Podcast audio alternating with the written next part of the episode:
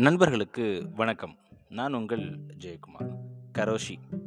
கரோஷி அப்படின்னா ஜப்பானில் death from overload அப்படின்னு அர்த்தங்க. ஜப்பானில் இது ரொம்பவே காமனான ஒரு விஷயங்க. டபிள்யூஹெச்சோட ஆய்வுப்படி ரெண்டாயிரத்தி பதினாறில் ஒரு அறிக்கை விட்டுருக்காங்க. அதில் ஏழு லட்சத்தி நாற்பத்தஞ்சாயிரம் பேர் வருஷத்துக்கு அதிகப்படியான நேரம் உழைத்ததுனால இறந்துருக்காங்க அப்படின்னு ஒரு ஆய்வறிக்கை சொல்லுதுங்க.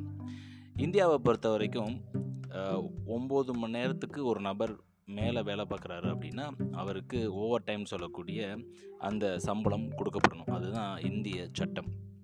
ஆனால் ஜப்பான் ஜப்பானில் one third of the company ஆவரேஜாக அவங்க அதில் உள்ள எம்ப்ளாயீஸ் சிக்ஸ்டி ஹவர்ஸ்க்கு மேலே ஓட்டி இல்லாமல் ஒர்க் பண்ணுறாங்களாம் இன்னொரு ஆச்சரியமான விஷயம் என்னன்னு கேட்டிங்க அப்படின்னா ஜப்பானில் ஒரு எம்ப்ளாயி ஒரே கம்பெனியில் தான் ரொம்ப வருஷம் வேலை பார்ப்பாராம்.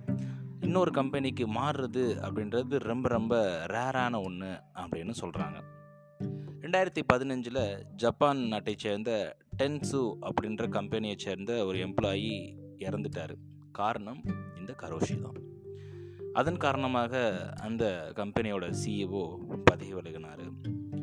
உடனே அங்கே உள்ள அட்மினிஸ்ட்ரேஷன் ஒரு முடிவுக்கு வராங்க.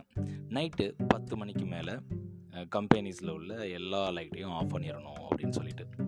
இதில் ஒரு ஆச்சரியமான விஷயம் என்ன அப்படின்னா பத்து மணிக்கு மேலேயும் அங்கே உள்ள எம்ப்ளாயீஸ் ஒர்க் பண்ணாங்களாம்.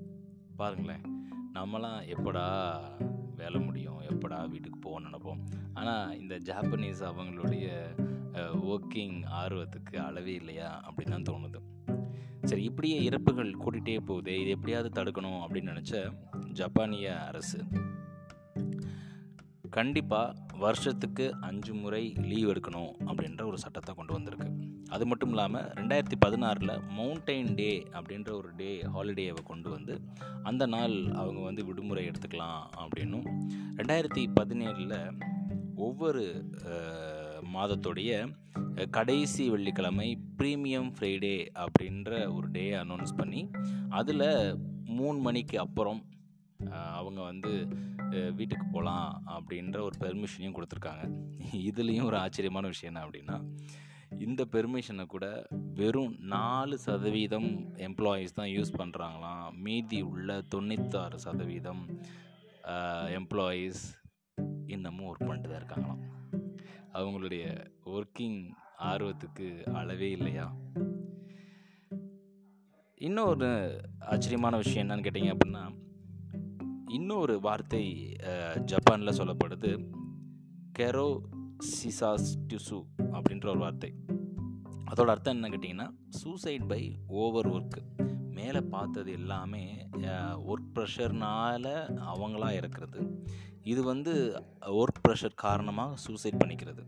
ஸோ ரெண்டாயிரத்தி இருபத்தி ஒன்றோட ஆய்வறிக்கைப்படி ஜப்பானில் மட்டும் ஆயிரத்தி தொள்ளாயிரத்தி முப்பத்தஞ்சு பேர் சூசைட் பண்ணியிருக்கதா ஆய்வறிக்கை சொல்லப்படுதுங்க. ஒர்க் பார்க்கணுங்க. ஒர்க் கண்டிப்பாக முக்கியம். ஆனால் அதுக்கு சில கால வரைமுறை உண்டு. அதனால தான் நம்ம இதில் எட்டு எட்டாக மனுஷன் வாழ்க்கையை பிரிச்சுக்கோ அப்படின்னு சொல்லுவாங்க. ஸோ எட்டு மணி நேரம் வேலை எட்டு மணி நேரம் மித்த ஒர்க்கு எட்டு மணி நேரம் தூக்கம் அப்படின்னு சொல்கிறாங்க இன்னொரு முக்கியமான விஷயம் என்னன்னு கேட்டிங்க அப்படின்னா ரீசன்ட் டேஸில் கொரோனாக்கு அப்புறம் ஒர்க் ஃப்ரம் ஹோம் அப்படின்ற ஒரு கல்ச்சர் வர ஆரம்பிச்சிருச்சு. ஆரம்பத்தில் அது வேணால் ரொம்ப சிம்பிளாக இருந்துச்சு. ஆனால் இப்போல்லாம் காலையில் ஒம்பது மணிக்கு லேப்டாப்பை திறந்தாங்க அப்படின்னா கிட்டத்தட்ட பதினோரு மணி வரைக்கும் அவங்களுடைய அந்த ஒர்க்கிங் ப்ராசஸ் போயிட்டே இருக்குது எப்படி பார்த்தாலும் டுவெல் ஹவர்ஸுக்கு மேலே அவங்க ஒர்க் பண்ணுறக்கூடிய சூழல் இருக்குது ஸோ இதே நிலைமை நீடித்தாலும் மேபி இந்த கரோஷியால் நாமளும் அதிகமாக அஃபெக்ட் ஆகுமோ அப்படின்ற ஒரு பயம் எனக்குள்ளே எழுது. ஸோ வேலை பார்க்குறது தப்பே இல்லைங்க. ஆனால் சரியான நேரத்தில் சரியான உணவு சரியான இடைவெளி சரியான உறக்கம் சரியான ஓய்வு இருக்கிறப்போ நாம் நம்மளுடைய வேலையை ரசித்து பார்ப்போம். அதே நேரத்தில் நம்மளுக்கு கிடைக்கக்கூடிய வருமானமும் ஊதியமும் கிடைக்கப்பெறும் அப்படின்றதுல எந்த விதமான மாற்று கருத்தும் கிடையாது. நன்றி நண்பர்களே மீண்டும் நாளை இன்னொரு பதில் உங்களை சந்திக்கிறேன். கரோஷி.